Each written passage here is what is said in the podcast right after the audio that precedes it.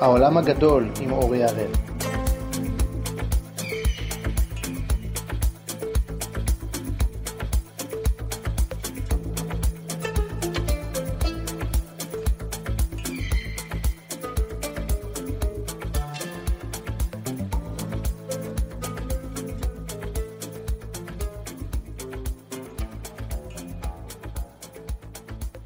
האזנה נעימה.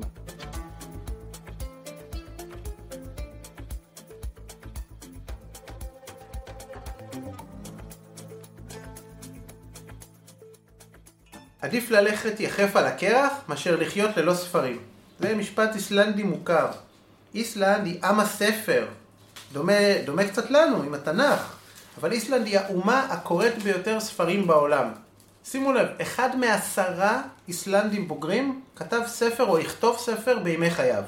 זו האומה הכי פחות, עם הכי פחות אנאלפביתים בעולם.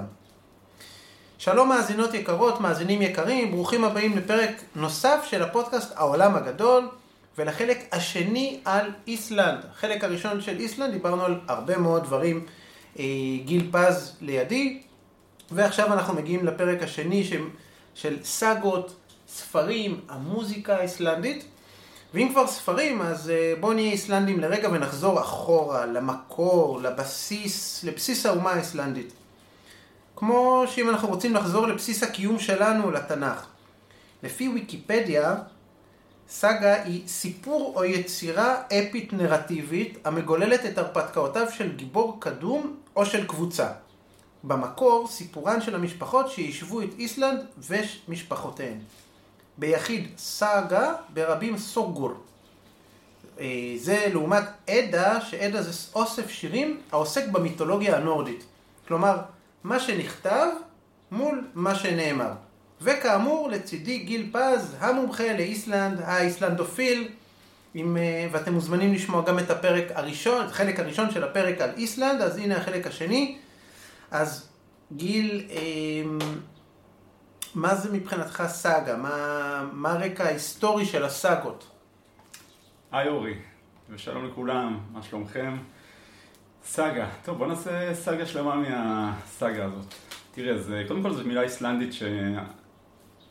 אתה יודע, התפשטה לכל העולם, אנחנו משתמשים במושג הזה ביומיום שלנו. ולא סתם, הסאגות הן באמת, הסאגה, כמו שאמרת, זה סיפור, או האמת היא שזה הפועל, סאגה זה לספר, זה משהו שקורה עכשיו.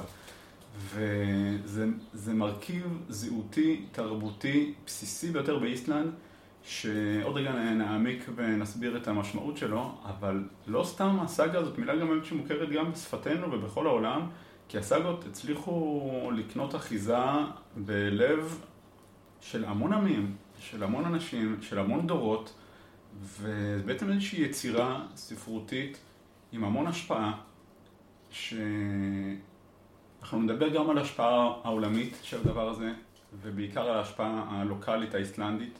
של הדבר הזה שנקרא סאגה. אמ, בואו נתחיל. אוקיי. יאללה. אז קודם כל, אנחנו יודעים אמ, על משהו כמו 40 סאגות שיש לנו היום. אמ, אנחנו יודעים שכמה וכמה מהסאגות עבדו לנו, שהם אינם, פשוט אינם, הספרים עצמם. כל סאגה היא בעצם אה, ספר, סיפור שקיים בתוך כתבי יד ש... שנמצאו כתבי היד האלה הם מהמאה ה-12 וה-13, רובם. זאת אומרת, איסלנד הייתה אז משהו כמו בערך 200-300 שנה מיושבת באנשים. אה, בשנת 1000 האיסלנדי, איסלנד הצעירה מתנצרת, ויש, המעבר הוא לא ברגע אחד, זה לא שבשנת 1000 אה, איסלנד הופכת להיות נוצרית. אה, יש איזשהו, יש מפל מפורסם שנקרא גודפוס, מפלי האלים, שם יש איזשהו טקס שזורקים את ה... את האלילים, את הפסלים של האלילים לתוך המים, ולכאורה איסלנד מאותו רגע היא נוצרית, אבל האמונות הקדומות שהוויקינגים הביאו איתם לאיסלנד, אלו אמונות שורשיות, מלאות בסיפורים, מלאות בתיאורים, מלאות במשמעות, וזה לא נעלם ברגע אחד, זה נעלם לאט לאט, אבל עד היום זה איתנו, בעצם אותן אמונות, הן כתובות בסאגות וגם במיתולוגיה הנורדית, שני דברים שצריך להפריד ביניהם. זאת אומרת, המיתולוגיה, המיתולוגיה הנורדית זה משהו שהוא, זה סיפורי אלים, באמת על אותם אלים. אמ, אבי כל האלים, אודין, יום רביעי בשבוע, כן. באנגלית, Wednesday, כן. זה על שמו. הבן של אודין הוא תור. יום חמישי בשבוע הוא על שמו, Thursday, Thursday. אה, פריה, זאת האימא, Friday, זה על שמה, אגב, ההשפעה של המיתולוגיה הנורדית על התרבות, על תרבות המערב.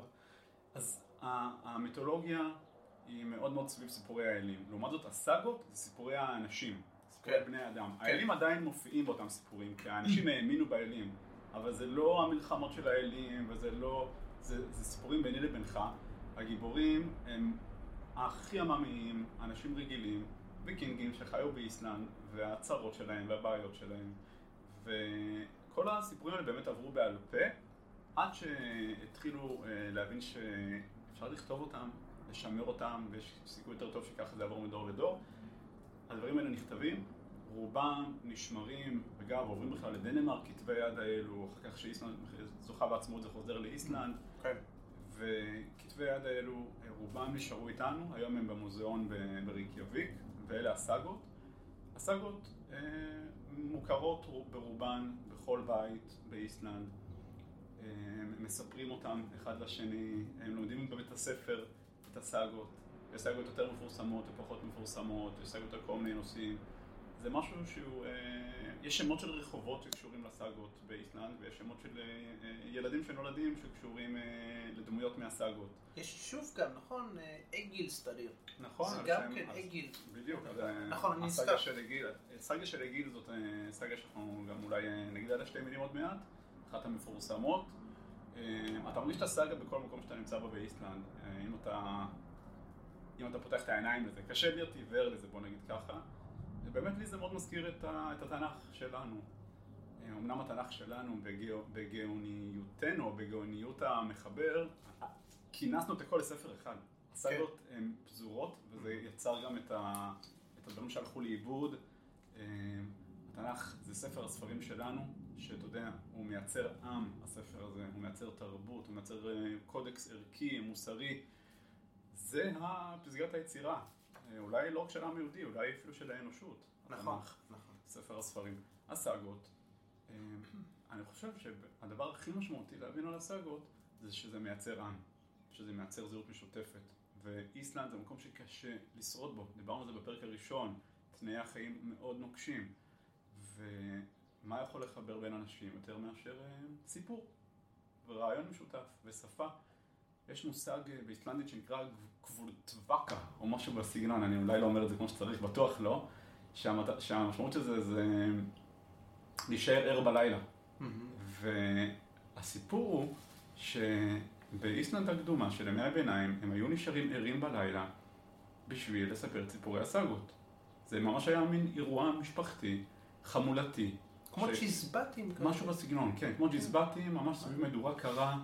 אני ממש יכול לדמיין את זה, אתה יודע, מדליקים את המדורה הקרה, את המדורה, את המדורה החמה, הלילה הקר.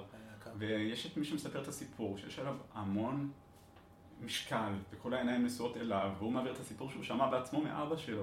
הוא מעביר את זה עכשיו לילד שלו, ויש את הילד האחד שהעיניים שלו הכי ככה נוצצות מהסיפור, והוא זה שבעצמו י- ישמיע את קולו ויספר את הסיפור בעצמו לבן שלו, מגניב. וזה עובר ככה מדור לדור. ואתה שומע את זה מהאיסלנדים, שאתה מדבר איתם על הסאגות, שזה באמת, אה, אלה הסיפורים. סיפורים שיש בתוכם גם דמויות מאוד מאוד מעניינות, גם אנושיות, עם מקרים שאתה יכול להזדהות איתם עד היום. קנאה ומאבקים ועניינים משפחתיים ועניינים זוגיים. הסאגה הכי מפורסמת, הסאגה של ניאל, זה, זה פשוט משולש אהבה. סאגה שמתפרסת על עשרות פרקים ו... אה, יש בסאגות האלה גם המון המון דמויות בדיוניות, לא אנושיות, שמאוד מאוד, אה, אתה יכול להרגיש אותן באיסלנד. קודם דיברת בפרק הקודם על אה, כל מיני צוקים מיוחדים, כן, וסלעים אחרים, ו... זה נוכח שם כל הזמן. אז יש להם המון סיפורים. הסלע הוא, זה, זה הטרול ש, שכפה וחי שם, ובשדה הזה אנחנו לא נסלול כביש, כי פה יש מושבת אלפים, על פי הסאגה ההיא, וזה אמיתי, והם מקבלים החלטות אמיתיות אה, של הנדסה. כן, עם הבית שלא כן. בונים אם- אם האלף לא יישר. כן. בדיוק, זה נשמע לנו מגוחך, אבל באמת כשדיברתי על זה עם איסלנדים, אז הם מדברים על זה בכובד ראש, אין להם כוח לתיירים שכאילו מנפחים להם את המוח בשאלות על זה, כי ידוע שתיירים, ידוע שהאיסלנדים מאמינים בזה, ידוע שתיירים כאילו צוחקים מזה. כן. צריך לדבר על זה בדרך ככה נכונה, והצלחתי באיזה מעיין חם, באיזה לילה שהייתי לבד עם עצמי, עם איזה זוג איסלנדים שם שהוא גם במעיין, לא להפריע להם, ובדיינות כזה כן אה, לשוחח איתם שיחה ארוכה לתוך הלילה על החיים באיסלנד, זה היה פשוט בלתי נשכח. והם לגמרי סיפרו לי, הוא סיפר לי הבחור, הוא גר בווסטמן איילנדס, באיים הדרומיים שם, כן. שמקום מדהים, הייתה שם התפרצות מטורפת ב-73, כל האי הזה השתנה. ציינת את סורצי. סורצי זה צמוד לשם, זה חלק כן. מהארכיפלג. כן, כן. אז הוא סיפר לי שלסבא שלו התגלה איזה טרול בלילה ואמר לו שעוד מעט תהיה התפרצות ושזה, והסבא האמין, לא האמין עניינים, ואז ההתפרצות קרתה, ואז מאז כל המשפחה כאילו, אוקיי, זה, זה קיים, ועכשיו נזכרתי, באמת אותו סבא בסופו של דבר החליט באמת ל- להעביר דירתו, ואחר כך קרתה התפרצות שהרסה את הבית. אז המשפחה בעצם אומרת, אנחנו חייבים את חיינו לטרולים. מדהים. באמת מדהים. והוא סיפר לי את זה ממש עם דמעות, זאת אומרת, הם מאמינים כנראה בדבר הזה. הם, הם אה, קיבלו הוכחה, זה מדהים, כן, זה כן, ממש כן. מדהים. ויש את האנשים הנעלמים, שזה זה גם, זה, אתה יודע, זה נושא שלם, האנשים הנעלמים, זה משהו שקיים רק באיסלנד. אה, הטרולים והאלפים, וזה קיים בעוד מקומות, אבל האנשים הנעלמים, זה משהו שממש, אה, כמו להיכנס לפרדס בקבלה, זאת אומרת, לא מדברים על זה, זה איזושהי, איזושהי רמה גבוהה של אמונה במיסטיקה האיסלנדית, כן. בדברים שקורים שאנחנו לא רואים ולא יודעים. אבל יש המון סיפורי עם, יש המון ספרים, יש המון דברים שעוברים. אה, אפרת רז, חברה טובה שלי, שהייתה איתי בטיול לאיסלנד, אה, היא נדלקה ביותר על כל הנושא הזה וקנתה ספרים ותרגמה אותם לעברית, אפשר ליצור את הקשר והיא היא שולחת באהבה את הספרים האלה. אה, אותי נורא מעניין לטייל באיסלנד ולהכיר את הסיפורים האלה. זאת אומרת, נורא נורא מעניין גם להבין את הגיאולוגיה ולהבין את ההיסטוריה, ולהבין... אבל הסיפורי עם, זאת אומרת, מה האנשים מרגישים פה, מה הם חושבים, במה הם מאמינים, כן. אה, איזה משמעות הם נותנים לזוהר הצפוני שהם רואים פתאום, מה זה אומר? מבחינתם זה כאילו משהו שקשור ל... לאלים, איזושהי פגישה של האלים בשמיים, יש כל מיני, יש הרבה הסברים פולקלוריים לעניין הזה. אה, לקשת בענן, ולמה יש חצי שנה חושך וחצי שנה אור, הכל מופיע ב- בסאגות. מדהים, מדהים, באמת, זה מכניס הרבה מאוד עניין ל- לאי. כן, אה, אני חושב שגם אה, הם עוד איתנו עד היום, הסאגות. אה, למשל, הבאתי לך פה עכשיו לפגישה שלנו דיסק של להקה, שאני מאוד מאוד אוהב, שנקראת סיגרוס. אתה מכיר את סיגרוס? כן. סיגרוס. אחת המוכרות ביותר. אה, אנחנו משלבים סאגות עם מוזיקה, זה בעצם... זה בדיוק מה שקורה פה. האלבום האחרון שלהם, שיצא ממש, ממש אה, תחילת 2021, נקרא Odin's Raven Magic. לאודין, אבי האלים, היו לו שני עורבים, אה, על פי האמונה, שהם כאילו השליחים שלו, שמגיעים לכל מקום ויודעים הכל, אודין מין אל יודע הכל. כן. אגב, יש כל מיני סברות מטורפות. יש ספר שלם שנכתב על הנושא. אפשר לדבר על זה עם אורי אמירם, הסוכן נסיעות האיסלנדופיל הראשון בארץ, אני חושב. אה, על זה שאודין, בעצם זו מילה אחרת לאדון עולם, ושבכלל האיסלנדים הם, ה... אוקיי. הם השבט האבוד, היהודי. יש איזשהו קשר כזה, יש לו ספר, איזשהו מחקר. אז וואו. אודין הוא מן אלוהים, ויש לו עורבים שרואים ויודעים הכל, עורבי קסם כאלה. יש פה סאגה, אה, סיפור מסוים, שסיגורוס, להקה האיסלנדית הכי מצליחה, בכל הזמנים, אה, כבר 20 שנה. מוציאים אלבום עכשיו, אלבום אה, גנוז, שהרבה מאוד שנים, הם עשו הופעה אחת עם השירים האלה, הם לא הוציאו את האלבום, עכשיו בזמן הקורונה הם החליטו אחרי הרבה זמן שהם לא הוציאו אלבום חדש, והקהל שלהם היה צמא למשהו חדש, הם הוציאו אלבום שהוא כולו סאגה מושרת. זאת אומרת. הם לקחו את המילים, שרו אותם, כלי אה, נגינה קדומים, איסלנדים, הם עושים שם כל מיני הקשות מיוחדות על אבנים, שגם האבנים, יש כל מיני סברות של אנרגיה ש, שיש בהם. דברים מאוד מיוחדים, אלבום קסום, היה לי את הזכות לדבר עליו בגלי צה"ל ולהמליץ למאזינים. סיגרוס, מוזיקה סופר מיוחדת, לא דומה לכלום כמו איסלנד. אתה ואני דיברנו על זה, שיש את המשפט, את המשפט של טרניחובסקי, כן. האדם הוא תבנית נוף מולדתו. כן. אז סיגרוס. הם מאוד אה, תבנית אה, נוף מולדתם, המוזיקה שלהם. אתה שומע את המוזיקה ואתה אומר, זה לא יכול להיכתב בשום מקום אחר. חבר שלנו, אורי דרור, איסלנדופיל גדול, הוא בחור ש... שהוא היה נער דתי בירושלים, הוא פתאום שמע את המוזיקה הזאת, והחיים שלו השתנו, ככה הוא מספר בריאיון שעשיתי איתו. אמ, כי הוא אמר, מוזיקה כזאת היא חייבת להיכתב במקום שהוא מיוחד ומוזר כמו המוזיקה. והמרגע הזה הוא נסרט לחלוטין על איסלנד, כמו שקורה להרבה אנשים עם איסלנד. ובאמת, יש כאן אה, אה, אלבום חדש של סיגורוס, אה, שבאמת לוקח את הסאגות העתיקות וממשיך לתת להם תוקף בהווה. עוד איזושהי פרשנות מוזיקלית לאותם סיפורי עם. כן, נראה שהמוזיקה באיסלנד מתכתבת עם הנופים הבתוליים, עם האווירת ימי הביניים. זה, זה מצד אחד אה, שימור של המסורת שלהם, בת האלף שנים, מצד שני, זה, זה, מי שמטייל שם מגיע ברמה, מעל לפני הים, מה שנקרא, מעל לפני השטח, סליחה. אה, מדינה סופר מודרנית, אה, מסודרת, מתקדמת באופן מיוחד, אז מצד אחד שימור המסורת, מצד שני מאוד מתקדמת, וזה שוב מזכיר איזשהו, קצת מזכיר אותנו, נכון? המוזיקה, אה, התנ"ך עם הסאגות, הסיפורים. כן. עכשיו בישראל... כיבוש הארץ גם, כיבוש, ה... אתה יודע, להתיישב בישראל, הם, הם מתיישבים שבאו מה... כן. מאירופה, מנורבגיה. כן. פתאום הם מתיישבים וחיים במקום שהוא קשה, כן, מאוד. יחסית. לא יחסית, מאוד קשה, נקודה. אה, איסלנד כמה פעמים הייתה בסכנת קיום על התפרצויות געשיות. אה, אתה יודע, ההתפרצות של לאקי במאה ה-18. כן, נכון. עזוב את זה שהיא... אחת החזקות בהיסטוריה. אחת החזקות בהיסטוריה. מחקה חמישית מהאוכלוסייה של העיר. כן. מחקה את רוב בעלי החיים, מה שלא נותן אפשרות לקיום לבני אדם גם. כן. השפעות עד למהפכה הצרפתית בכלל, ההתפרצות של לאקי. נכון. כן, אתה מכיר את הסיפור, האפר הוולקני שמגיע לצרפת, כן. ומרי אנטואנט שאומרת, אה, הרי אין גידולים חקלאיים, אז מרי אנטואנט אומרת, אין לחם? מה הבעיה? תאכלו עוגות. למרות שאומרים שזה לא היא אמרה, אבל 아, אה, כן, כן, זה מיוחס לה, כן. ואומרים שזה היה הטריגר לתסיסה שיצרה את המהפכה הצרפתית, והופ, כן. אפקט הדומינו, שהכל התחיל מהתפרצות של הר געש באיסלנד, אלפי קילומטרים מצרפת. הכל קשור בחיים. אה, אבל לגבי מה שאמרתי קודם, באמת... תראה, התנאי חיים האלה באמת מאוד מאוד מאוד קשים, ואני חושב שהכוח של המוזיקה אה, הוא ענק, והכוח של התרבות והספרות. ספציפית מוזיקה או שירה, או דין, שציינתי, אל האלים, הגבר גבר, מלך האלים, אדון עולם, כן. יש שיקוי מיוחד, שמי ששותה מהמשקה של אה, אודין, הוא זוכה במתת האל של השירה. שיכול, הוא יכול לכתוב שירה. עכשיו הסאגה, באמת, יש שתי סאגות הכי מפורסמות באיסלנד, אחת הסאגה של אה, ניאל שציינו, והשנייה זה של אגיל.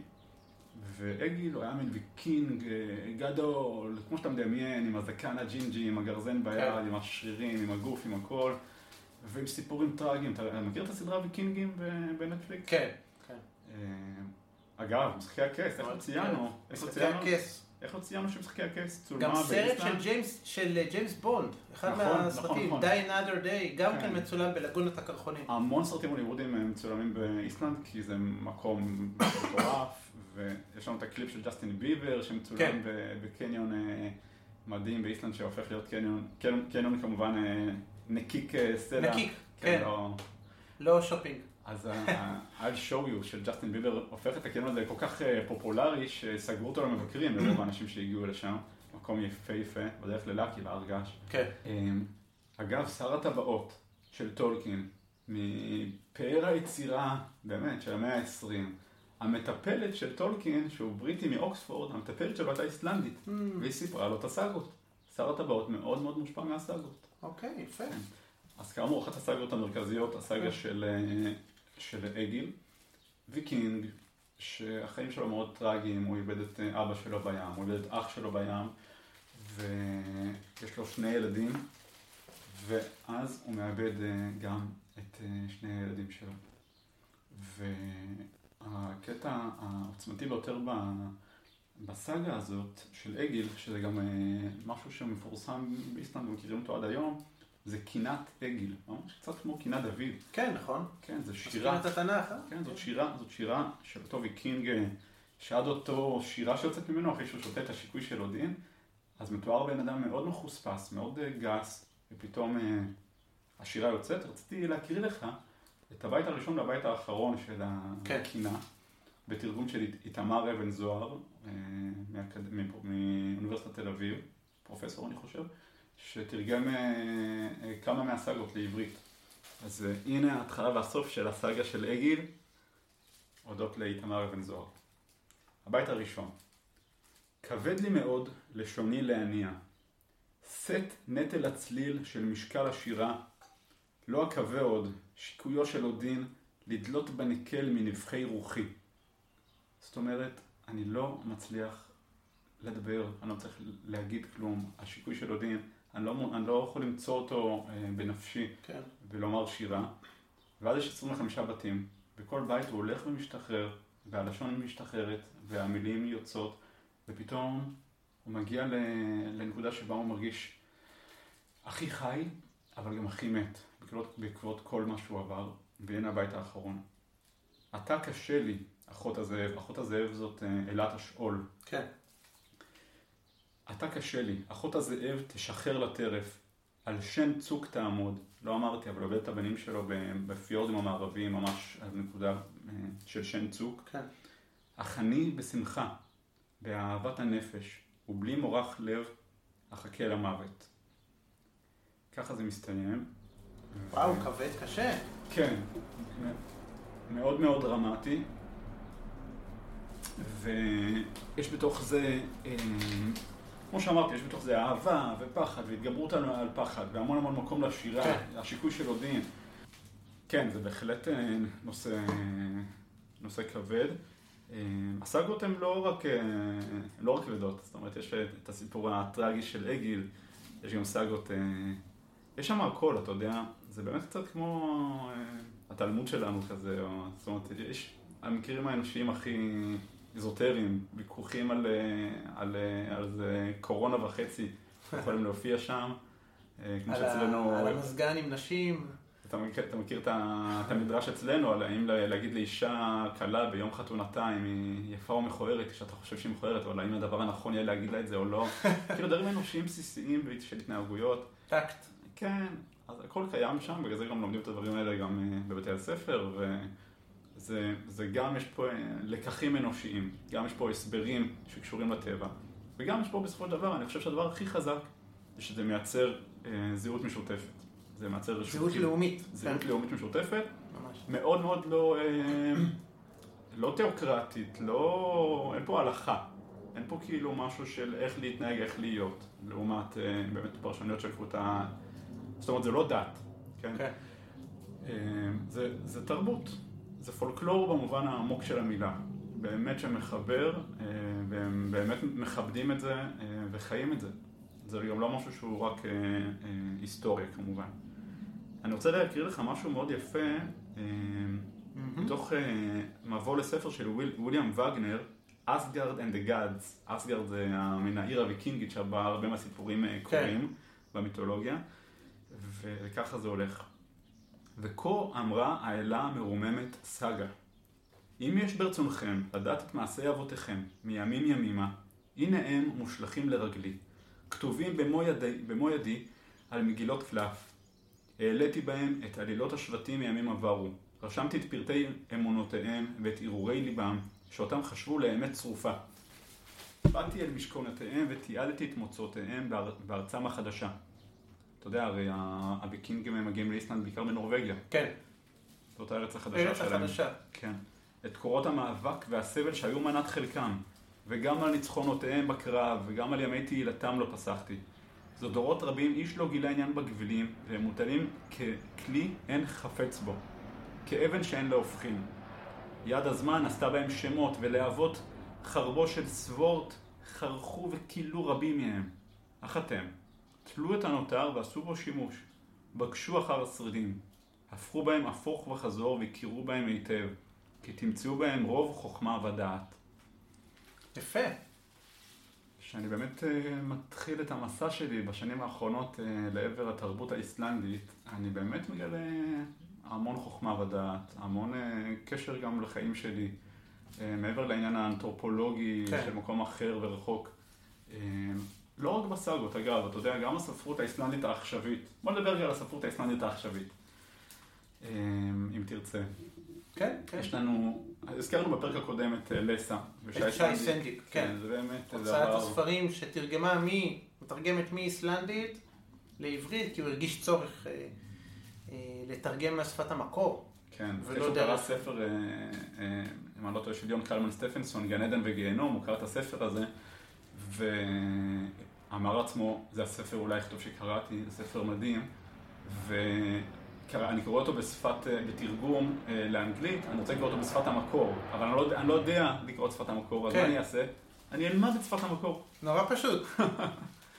כן, כן, אה, מצחיק קצת ש... זה אמביציה. איזה אמביציה למשהו קטן, כי יכל באותו רגע להגיד, טוב, אני במקום זה אני אוכל פופקורן. בדיוק. למה, כן, למה. מטורף. כן, כן. אז תשמע, יש לנו, יש לנו את אלדור לקסנס, שהוא אבי הסופרים האיסלנדים, זוכה פרס נובל, גם הדג ישיר, אלדור. תחנת האטום, פעמון איסלנד, נכון, אלה שלושה ספרים שהוא... שיש לנו בעברית. שהוא הוא מדהים, אתה יודע, אלדור לקסנס, אה, הוא קתולי במדינה פרוטסטנטית, נכון, איסלנד פרוטסטנט. הוא גם אה, ליווה את איסלנד בעצם לאורך כל המאה ה-20. היה פרו-סוציאלי בעידן של המלחמה הקרה.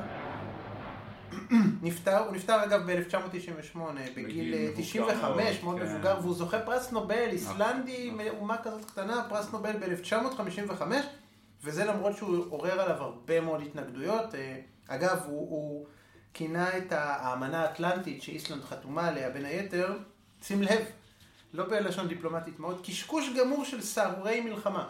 ככה הוא קנה, וזה, ככה הוא קרא להם, וזה סופר שזכה בפרס נובל, ובאמת שלושה ספרים שלו אה, תורגמו לעברית. ואת שלושתם, שלושתם מדהימים.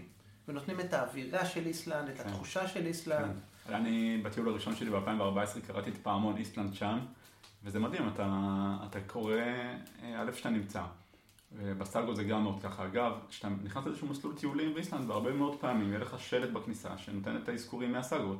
שתקרא, תטייל ותדע במה אנחנו מאמינים שוב שקרה. דומה פה. לתנ"ך, מאוד, שאתה זה כמו לטייל עם התנ"ך. מטייל בארץ, אתה פתאום אה, וזה נותן עוד קורא. מתוך המקום, כן, אתה מטייל בעמק האלה, פתאום סיפורים של אה, כל מקום של בארץ. התנ"ך, כל מקום. כן, לטייל בארץ עם התנ"ך זה אחד הדברים שגם אני אוהב, וגם לטייל באיסלנד עם הסאגות, זה באמת, אה, זה פשוט מחבר אותי בעוד רבדים למקום שאני נמצא בו.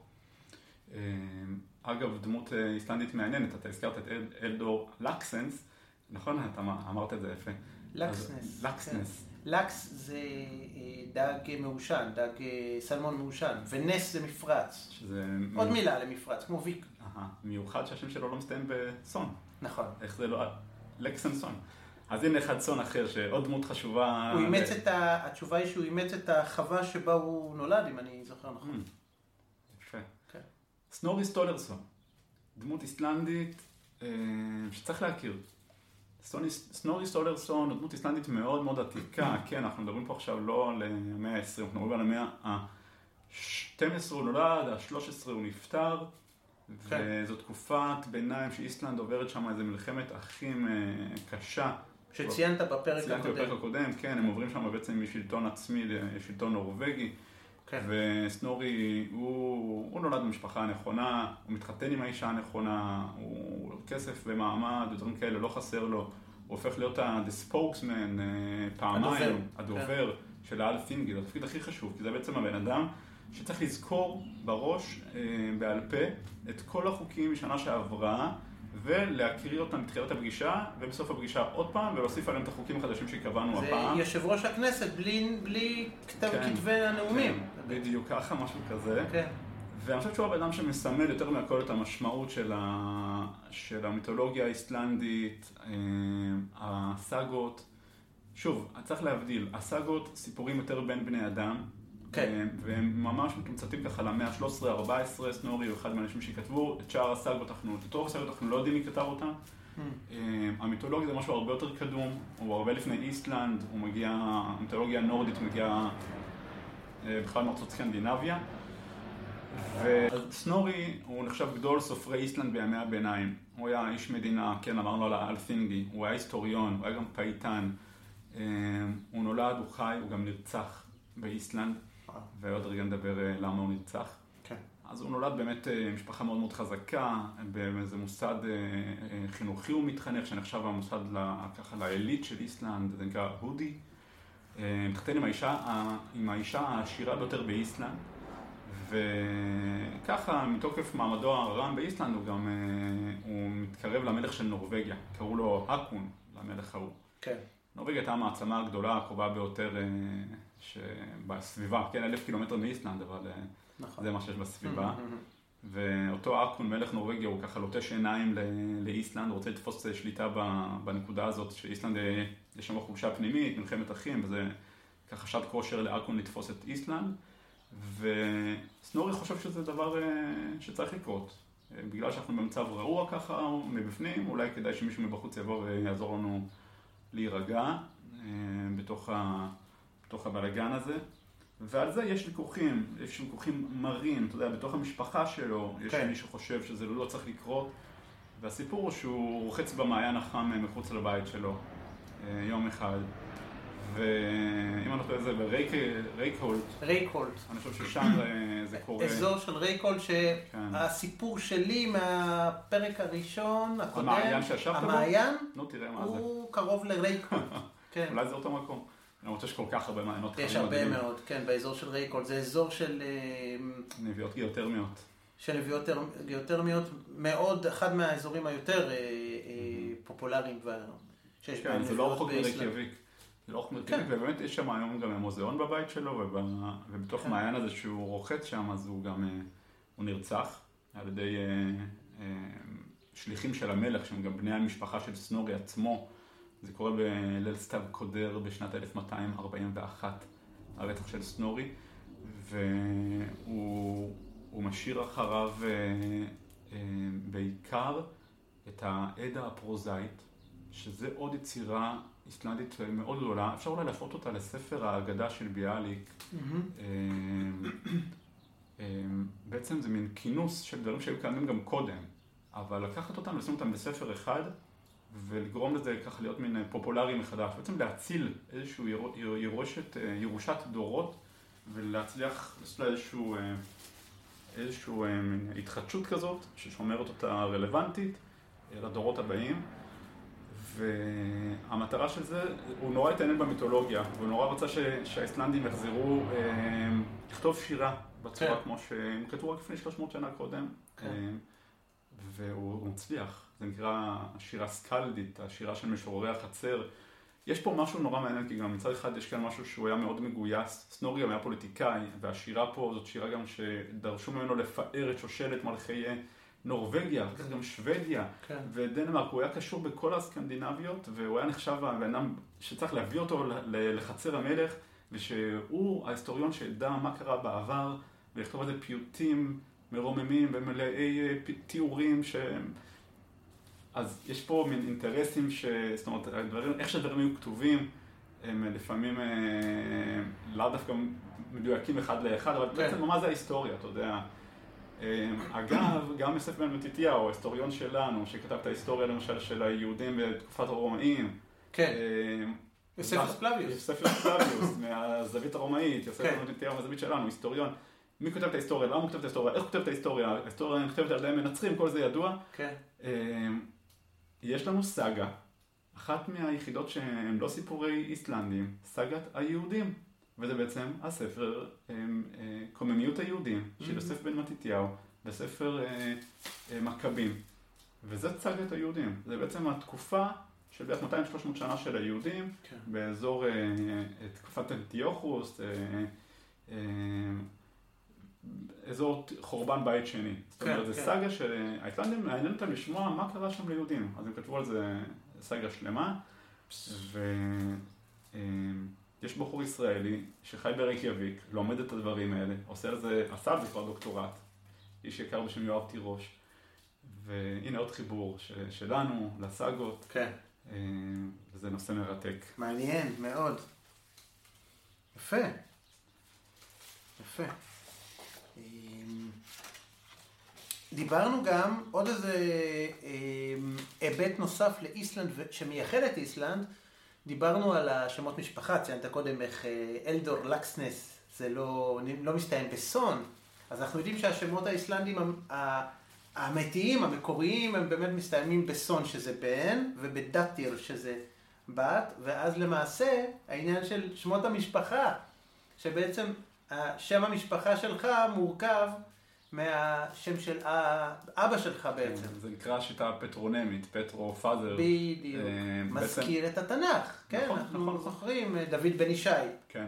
למשל. אבל באמת רק האבא יהיה מוזכר ולא האימא, למרות שדיברנו בפרק הקודם על השוויון המגדרי וכולי, אז דווקא שיטה אותי מאוד פטריארכלית. נכון. ובעצם, אבל אם אני אה, ואחותי, בעצם אנחנו לא נהיים אותו שם משפחה. נכון. כן? זאת אומרת, לשנינו יונצח השם של האבא, אבל אני אסתיים עם סון, והיא תסתיים עם דוטר. נכון. אז אה, זה עניין כלומר, מעניין. הדוטיר יהיה השם של האבא, כן. לא דוטר. של האימא. בדיוק, לא של האימא. אם, אלא אם, תמיד בכוכבית, אם לא יודעים מי האבא. ואז זה על שם האימא, אבל זה לא קורה הרבה. והאלפון בספר הטלפונים, מה שהיה פעם, שהיה פעם ספר כן, טלפונים, בדיוק. אז כן. זה הולך על פי השם הפרטי.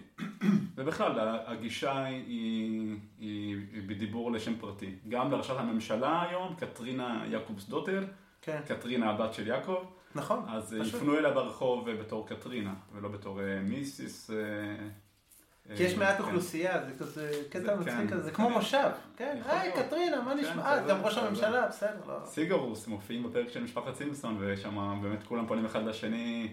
עומר רוצה לתת איזה נאום לכל העיירה, ורואים שם גם את סיגרוס ואת ביורק, ואנחנו נדבר גם על ביורק. אז רואים שם את כולם, ואז כזה מישהו שואל בקהל, רגע, כולם פה? אולף, אתה פה?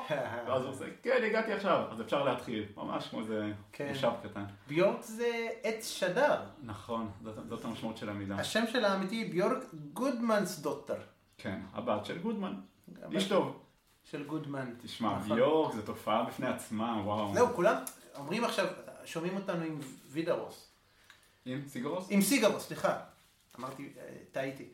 עם סיגרוס. אז, אז אנשים אה, אומרים, רגע, רגע, ביורק היא הכי מוכרת, הכי מפורסמת. ביורק, אגב, כי זה עם אי, ביורק. ביורק, כן. כן. אתה אומר את זה נהדר. אז תשמע, למה... ביורק עשתה משהו ש... שסיגרוס אה, לא הצליחו אולי לעשות. סיגרוס כן מאוד מאוד פופולריים, אבל תמיד הם יחשבו מוזרים, והם יחשבו אוונגרדים. סיגרוס זאת מוזיקה מכוכב אחר, מאיסלנד, ואתה מרגיש את זה כל רגע. שירים ארוכים, הזויים, בהופעה שלהם שהייתי. זה בחושך, בעיניים עצומות, החוויה, הם גם נוסעים, הם מנגנים כל פעם את עצמם מחדש, הם נורא יצירתיים. מיסטיקה, מיסטיקה לגמרי, ליריקה, לגמרי. כן. זה לא מוזיקה שבאמת מתאימה לכל רגע או לכל אחד. לא מיינסטרים. לא, אבל הם צריכים להיות מיינסטרים יחסית. זאת אומרת, הם כן מוכ- מוכרים בכל העולם, הם כן מוכרים במיליונים. זאת אומרת, המוזיקה שנחשבת פוסט-רוק זה נקרא, אה, משהו מאוד באמת עתידני ואחר וניסיוני. הם, הם, תשמע, Radiohead, Coldplay, כל החבר'ה האלה, כן. מחשבים את Sigur Rós בתור ההשפעה מדהים, עליהם. מדהים. ממש מדהים. המוזיקה של סיגרוס, כמה שהיא מוזרה, היא גם מאוד נעימה, מאוד מלודית, אתה מאוד מתחבר, אתה פשוט אבל צריך להיות במוד.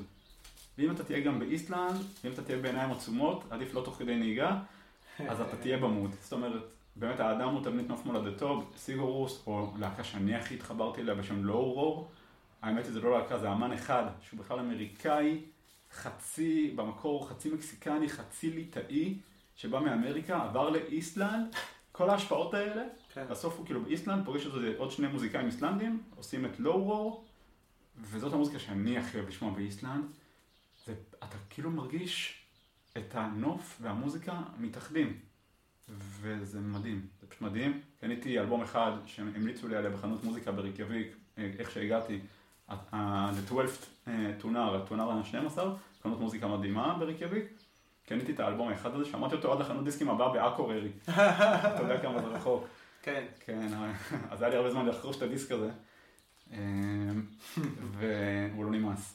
ואז גם הוא הגיע לארץ פעמיים, אמ, הסולן של לורו, יש, יש קהל. המקסיקני ליטאי? המקסיקני ליטאי איסלנדי שהיום חי בפולין בכלל. או אה? כן, הוא מצליח מאוד עם המוזיקה המיוחדת הזאת, אבל זאת מוזיקה מיוחדת, וגם לורו. לעומת זאת ביורק, היא עושה משהו שאף אחד לא יודע איך לבלוע אותו. המוזיקה שלה נחשבת מאוד מאוד פופ, שזה popular music, כן. ומצד שני, היא אוונגרד בכל דבר ועניין. היא נחשבת אולי האוונגרד של הפופ, שזה קצת דבר והיפוכו. נכון. אבל היא קצת לוקחת את הפופ כל הזמן צעד אחד קדימה. נכון, נכון. והיא עושה את זה כבר 25 שנים, והיא סופר פופולרית, ורק לאחרונה יש איזו תערוכה שרצה כבר כמה שנים בניו יורק, על, ה- על היצירה ועל סיפור החיים של ביורק. ויש אי שלם באיסלנד שהוא על שמה של ביורק.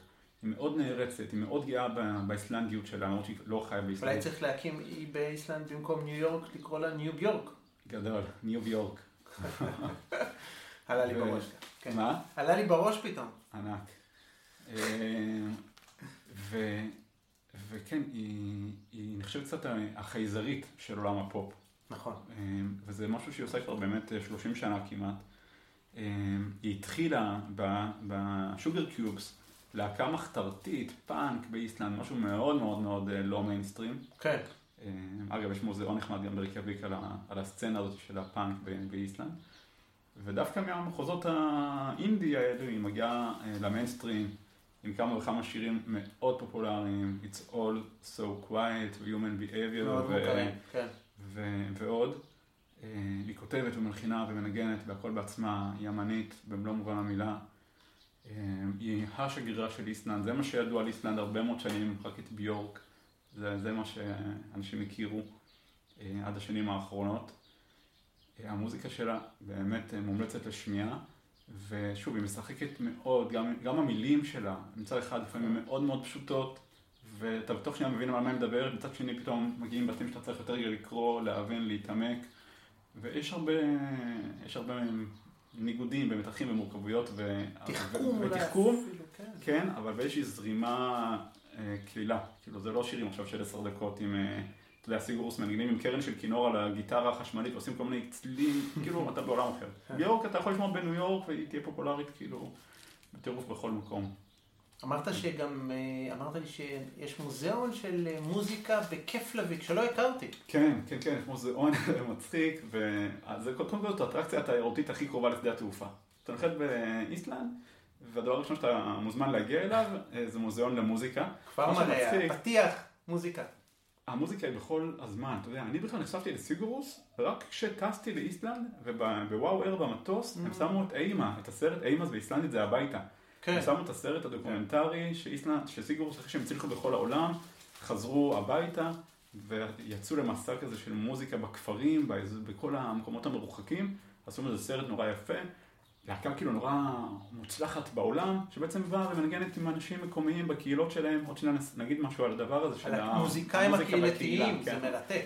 זה- ייחודי בעולם. כן. עוד שניה תרחיב על זה אתה. אה, אבל באמת סיגורס עשו את ההופעות עם המוזיקאים המקומיים האלה, ויצאו מזה עם סרט שהצליח בכל העולם, הסרט הזה אימה, אני ראיתי אותו בדרך לאיסלנד, אמרתי לעצמי, וואו. אני אני בכלל הגעתי לאיסלנד ב-2014 בלי לדעת לאיפה אני נוחת, הגעתי די במקרה לשם. בכלל המטרה הייתה אירלנד, והגעתי לאיסלנד. אין מקרה, אתה יודע. כן, אין מקרה, אבל לא היה לי מושג אה, ששש שנים אחר כך אני אשב פה איתך עם הברק בעיניים שלי וכל כך אהנה ואתלהב מאיסלנד אה, והוציא קבוצה שנייה עוד מעט לאיסלנד עם טיול מוזיקלי לאיסלנד, כן. לראות התרבות והסאגות. זאת אומרת, היא באמת נכנסה לי לנשמה ולא היה לי מושג. אני חושב שבאמת המוזיקה זה עניין מרכזי. הסרט במטוס, זוג מבוסטון שסיפרו לי על החנות דיסקים, הטונר ה-12 שסיפרתי קודם, כן. הם אמרו לי ללכת לשם. כל המוזיקה מאוד מאוד ליוותה אותי, האלבום של לואורור שאמרתי. כן. סיגרוס, הם מסתובבים בכל הכפרים ומכירים את כל הלהקות וכולי, והעניין הוא, אתה אמרת בפתיח שאחד מכל עשרה אנשים באיסלנד הוא, הוא כותב ספר במהלך חייו, כן. שזה שיא עולם. הידעת שאחד מכל שני אנשים באיסלנד ילמד מוזיקה בצורה מקצועית במהלך חייו, זאת אומרת, הם אומה, 50 אחוז, חצי, וואו. הם אומה מוזיקלית במלוא מובן המילה. הכי מוזיקלית בעולם. ה-BBC אומרים את זה באיזשהו פודקאסט שהם עושים על המוזיקליות של איסלנד, כן, כן. שזאת האומה המוזיקלית וואו. בעולם. ובמוזיאון הזה, אני חוזר למוזיאון, כן, המוזיאון מוזיאון בכיף לביק. המוזיאון המוזיקה האיסלנדית, יש שם קיר, אני לא יודע אם אתה מכיר את זה, אולי שמעת גם לא בפודקאסט. הייתי במוזיאון. אה, אוקיי. אה, יש שם קיר שמנציח כל אמן או הרכב איסלנדי אה, שפעל. עכשיו, מה ש... זה, זה. יוצר מצב שיש שם קיר של המון המון המון איסלנדים, יש שם כמה, שלושת אלפים ומשהו אה, להקות, ובכל בכל להקה יש לך בין שלושה לחמישה אנשים, בקיצור, המון אנשים. מופיעים שם. וקודם כל זה גרם להמון איסלנדים להגיע למוזיאון הזה, בשביל לראות את השם שלהם שם. כן, בהתחלה כן, שהמוזיאון הזה להצטרף מוקם, כן. בהתחלה שהמוזיאון הזה מוקם, 80% מהמבקרים הם איסלנדים. זה מוזיאון בן חמש שנים, מ-2015.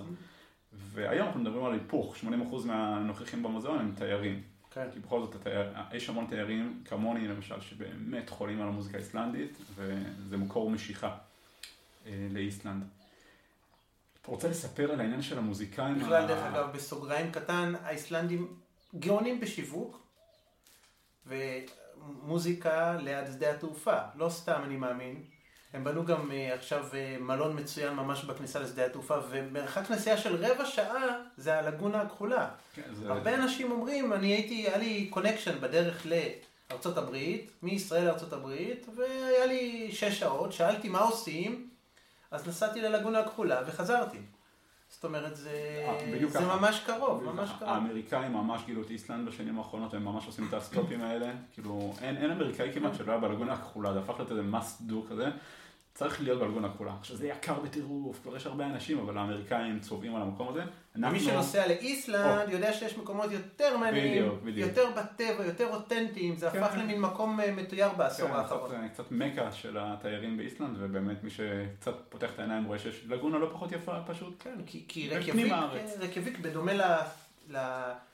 מה שאמרנו בפרק הקודם, שהיא מהווה מעין נקודת אמצע בין אה, ארה"ב לאירופה.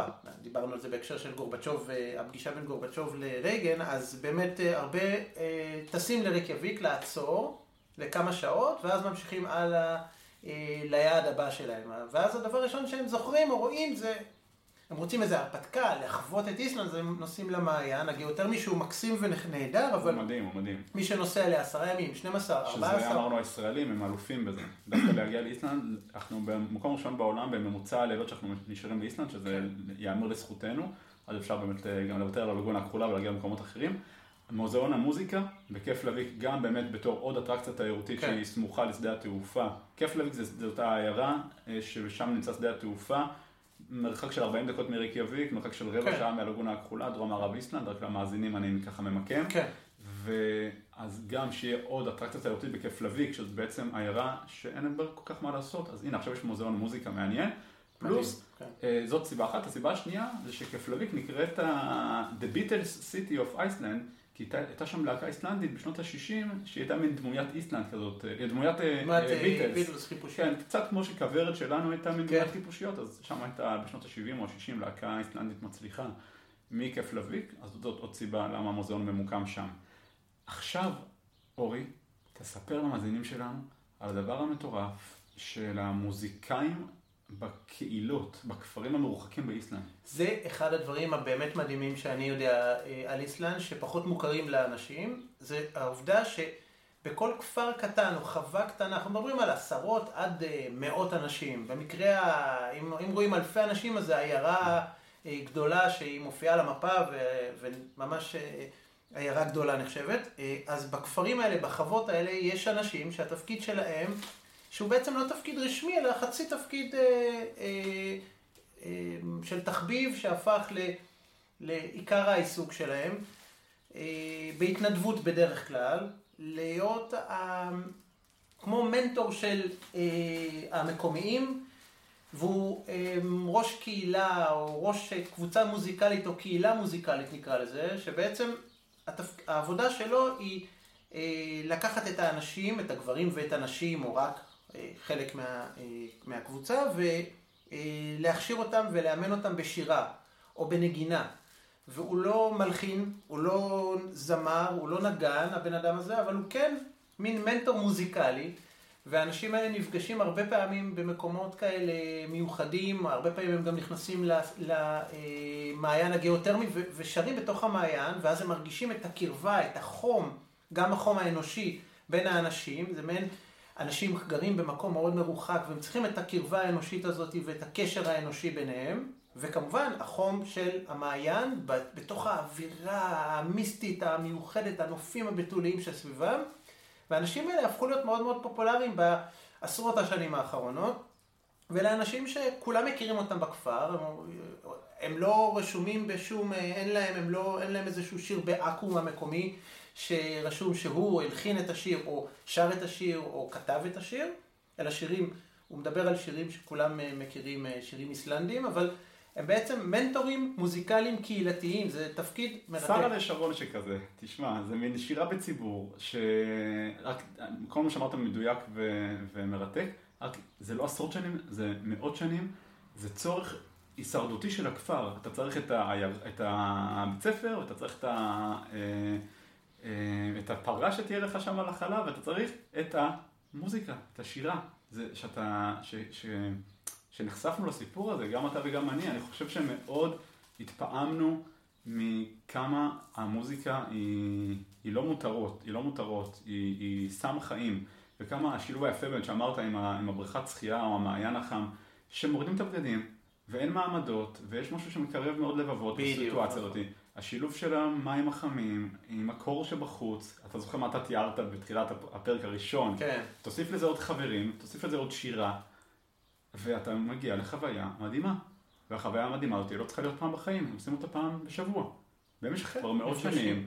נפגשים פעם בשבוע, אה, או במעיין החם, או בכנסייה, שרים ביחד, וזה משהו שפשוט עושים אותו. ויש מלחין אה, מדהים באיסלנד, מאוד פופולרי, אולפור ארנלדס, ה-R שלי, אני מנסה לחקות את ה... אולפור ארנלדס. כן. זה השם שלו, הוא גם אה, פופ והוא גם קלאסי, ואם אני לא טועה, אולי אפילו זכה באוסקר אה, על איזשהו פסקול, הוא קפץ לי כרגע בראש, מאוד מאוד פופולרי. הוא אומר, נכון, המוזיקה של סיגורוס ולאורו וכל מה שציינתי קודם, זה ממש כמו פסקול של הטבע. אגב, יש גם מל- מלחין אה, קלאסי, יון ליפס, אם אני לא טועה בשמו, שיש לו ממש יצירות קלאסיות, שיש להם את השמות של המקומות, זאת אומרת, יצירה בשם גייזר. מוזיקה כן. קלאסית, איסלנדית, שנשמעת כמו גייזר. אתה נוסע לגייזר ואתה שומע את זה, זה מדהים. או דטיפוס, המפל העוצמתי ביותר באירופה, במקומות נוספים. אז אומר אולפרד ארנולדס, זה מדהים שיש מוזיקה שהיא מתכתבת עם הטבע. אבל המוזיקה שאותי באמת מעניינת, שהיא באמת מוזיקת הפולק האיסלנדית, זאת המוזיקה של האנשים, ולא של הטבע. וזה קיים באיסלנד המון. זאת אומרת, איך המוזיקה עוזרת לאנשים לחיות עם הטבע. איזה כוח זה נותן לנו, כשאנחנו חיים תחת איתני טבע כל כך קשים, כמו חצי שנה אור, חצי שנה חושך, הרי געש, קרחונים וכולי, המוזיקה היא באמת מחברת אותנו. כאילו, יש מין קלישאה כזאת, נכון? שהמוזיקה מחברת אנשים. כן. אני מאמין בזה מאוד. קראתי על בן שלי שיר, אני מתעסק במוזיקה, אה, ואני באיסלנד חווה את העניין המוזיקלי בצורה מאוד משמעותית, ואני לאט לאט לומד ומבין עוד, עוד יותר ועוד יותר, שזה באמת לא מותרות, זה DNA. כן, אתה יודע שמוזיקה באה ממוזה, באה מתשע המוזות של יוון, וההיכל של המוזות האלה נקרא מוזיאון. אז הכל בא בעצם, השם עצמו בא מיוון, אבל מדהים. במקור זה גם קשור לאלים של יוון, למוזות, תשע מדהים, המוזות. מדהים. כל מוזה יש לה את הסיפור שלה. ל, וגם לאל של איסלנד, אודין, עם השיקוי שאמרנו על כן, השירה והמוזיקה. נכון, אז הכל מתחבר בסוף. ופה באיסלנד זה מעניין העניין של המוזות, כי אנשים מקבלים השראה מהטבע, אבל הם, המוזיקה עצמה היא השראה בפני עצמה. זה גם וגם, זה גם. משחק חוזר, זה דואלי לחלוטין. מדהים, באמת באמת מדהים. אגב, מעניין, הסאגות, שאני חוזר קצת לסאגות, אה, והסיפורים שהם על האלים, עדיין המיתולוגיה הנורדית העתיקה עם האלים שהם, שזה מיתולוגיה שהיא היא לא מונותאיסטית. איך זה מתחבר עם הכנסיות? אתה... לא, זה לא מתחבר. זה לא מתחבר. זה לא, זה לא הם גם. וגם, כלומר הם הם מאמינים וגם. באלפים, אבל הם גם מאמינים בכנסייה והולכים יום, ביום ראשון, כן, בנצרות כן, והולכים כן. ל... כן, זו- זו- זאת הנצרות. המיוחדת אה, של איסלנד, זה באמת גם גם וגם. היא, היא, היא מאוד אה, נוצרית איסלנד, נכון? אתה תראה כנסייה בכל כפר, אבל היא גם מאוד עדיין חזק ב... זה קודם כל בונים את הכנסייה ואז את הכפר, ככה זה נראה. כן. אה, הם עדיין, זאת אומרת, המילה היא פגן, פגניזם, נכון? זאת אומרת, כן. אבל זה נשמע, זה נשמע לא טוב, עבודת האלילים הזאת. פשוט, אני חושב שהמקום של המיתולוגיה... הקונוטציה שלנו, כן. כן, בקונוטציה שלנו נשמע לא טוב. כן. המיתולוגיה אה, היא חלק מהחיים שם בצורה שבאמת קשה לנו לתת דימוי לזה, כי זה קצת נשמע אולי כמו דתיים למשל, שמאמינים בסיפורי התנ"ך, אבל זה לא במקום דתי, אלא יש פה משהו באמת אה, תרבותי שמחבר בין האנשים, כמו שאמרתי, והוא באמת, אתה יודע, הוא אפילו חלק מהשפה.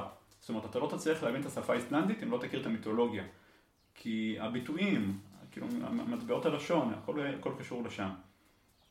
כן, אגב, אה, ז'ול ורן, מסע אל בטן האדמה, ספר שבעצם מדבר גם, מתקשר לאיסלנד, לאזור שבסנפלסנס, אה, באיסלנד, בפסקתו מצוי השער לבטן האדמה, זה גם כן הקשר למו- לספרים ובכלל לספרות הסקנדינבית עשירה משוודיה, סלמה לגרלוף, שהיא האישה הראשונה שזכתה, האישה הראשונה אגב שזכתה בפרס פרס נובל כן. תחילת המאה ב-1909. ה-20. 1909. אנס קריסטיאן אנדרסון. מהפרק המעולה שלך. הפרק, תודה רבה, הפרק אה, של הפודקאסט, ומסע הפלאים של נילס הולגרסון, כן.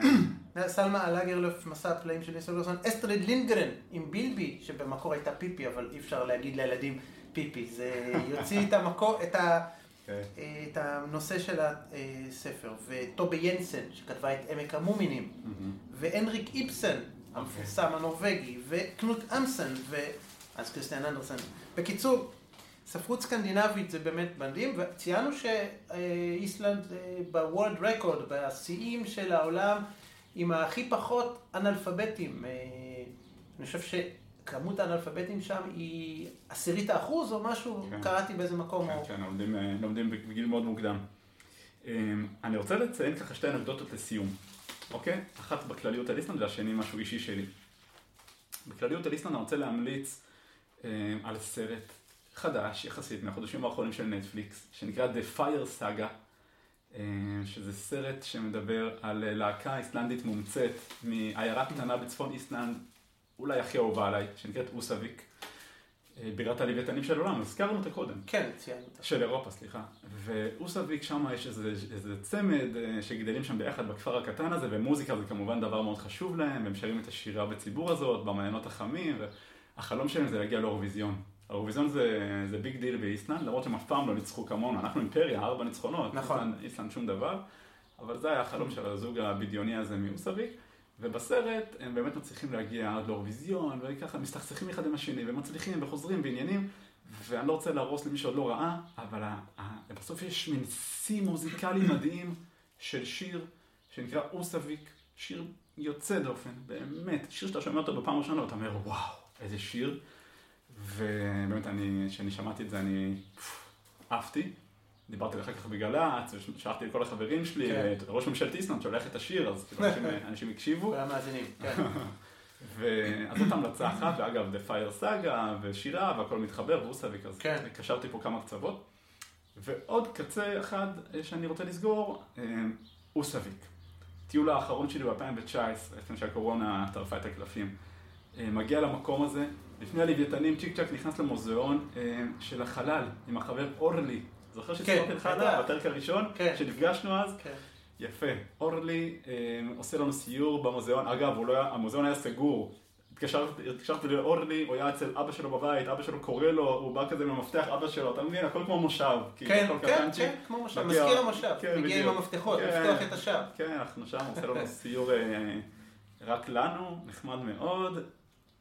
ואנחנו נפרדים מאורלי, ובאמת היה תמיד כיף לפגוש מקומיים, זו הייתה חוויה מיוחדת, ונתן לנו אנרגיה לכל השט לוויתנים אחר כך. עוברים איזה יומיים שלוש, אנחנו ממשיכים בנסיעה לסנפלסנס, מה שהזכרת קודם, איפה ש... אה, פתח מסע ה- אל בטן האדמה. מסע אל בטן האדמה, כן, מקום אה, מדהים. אמרו שזה מיקרו-קוסמוס של איסלנד, נכון. סנפלסנס, אזור קטן ויפהפה, ושם אנחנו יורדים לאיזה מערת לבה. משהו מדהים.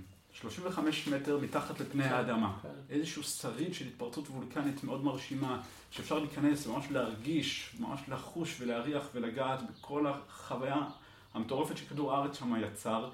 אנחנו בחושך מוחלט, עם מדריך מקומי, שעושה לנו את ההסברים.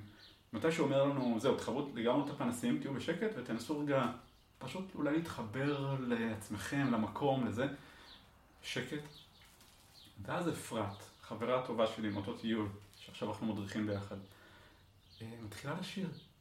והיא שרה יפהפה, שרה את אווה מריה, אתה יודע, אני בכלל לא נוצרי ולא כלום, אבל זה שיר כאילו יפה. היא זמרת. אופרה. היא זמרת אופרה. זה לא סתם. והאקוסטיקה היא של מערת לבה, 35 מטר מתחת לאדמה, המקום הכי מטורף שהיא שרה בו בחיים. מדליקים את הפנסים, ואת מי אנחנו רואים? את אורלי. עומד שם במערה, מה? אף אחד לא מבין מה הוא עושה שם, כולם בשוק. זה היה רגע מטורף. זה מאות קילומטרים מ... זה מאות. קילומטרים מאוסאביק, ומסתבר שהוא יצא למסע אה, ברחבי איסלנד, מיד אחרי שהוא פגש אותנו, לחפש מקום עם אקוסטיקה מיוחדת בשביל הופעה למשלחת וואו. הבאה של האסטרונאוטים, של המשפחות שלהם שהולך להביא לאיסלנד, ובמקרה באותו זמן, באותו מקום, היינו גם הוא וגם אנחנו, אפרת שרה שם, הוא מחפש מקום, הם החליפו מיילים, טלפונים, ודיברו על להיפגש, אולי עוד פעם, שתבואו לשם ותשמע. בקיץ מדהים. הקרוב, בקיץ הקרוב אנחנו נוסעים לשם שוב, אנחנו ניפגש עם אורלי, אנחנו נביא אה, חבר'ה אה, מהארץ, קבוצה שלנו, של מטיילים, אנחנו נספר להם את הסיפורים, אנחנו נשאיר את השירים, ואין. 27 ליוני, נכון? תהיו כן, לאיסלנד. כן, כן, כן, 27 ליוני. וואו. מהחברה הגיאוגרפית. אה, זה גם המקום להגיד לך תודה רבה על כל העזרה עם הארגון הטיול הזה. בשמחה. ועל כל הפודקאסט המרתק שלך. זה כיף גדול שיצרת את זה ורואים ושומעים כמה שאתה עושה את זה מכל הלב. אה, היה נורא נורא כיף, היה נורא כיף להתארח אצלך. כיף גדול, כיף גדול לי. גיל, תודה רבה רבה. טאק. טאק פיר. בדיוק. תודה רבה רבה. על הכל, על השעתיים המרתקות האלה, על איסלנד, שאפשר, מקבלים טעם וחשק לעוד ועוד ועוד לראות ולחוות. ותודה גם לכם למאזינים שמאזינים לפודקאסט, ובלעדיכם זה לא היה יכול לקרות בכל מקרה. ואנחנו אומרים תמיד, מסיימים תמיד תטיילו, תהנו, תבלו, ואיסלנד, אם, אם לא הבנתם עד עכשיו, אז איסלנד זה יעד נהדר, יעד מיסטי, יעד נפלא, עדיין בתולי, מנופים, מקום שבו אפשר לאבד את דעתנו בשלווה. חד משמעית, משפט יפה. אז מאוד מאוד מומלץ. הכי מומלץ, הכי מומלץ זה לנסוע לבד, אני חושב. עזבו אותי, עזבו חברות יהודים, סעו לבד. אם אתם מסוגלים, אם אתם מעיזים, סעו לבד לאיסלנד. ואם פחות מתאים לכם, אז דברו איתי. אז זה המקום עם אפרת רז ו... גיל פז. עם גיל פז. חרוז. חרוז. אז תודה רבה לכם שוב, ואתם מוזמנים לשאר הפרקים של פודקאסט העולם הגדול. אני אורי הראל, הרבה תודה שוב, ולהתראות בפרקים הבאים. העולם הגדול עם אורי הראל. אתם מוזמנים לשאר הפרקים של הפודקאסט. ליצירת קשר במייל normag75 את בזק.net נורמג n-o-r-m-a-g 75 שטרודל או כרוכית בזק אינט b-e-z-e-u int.net להתראות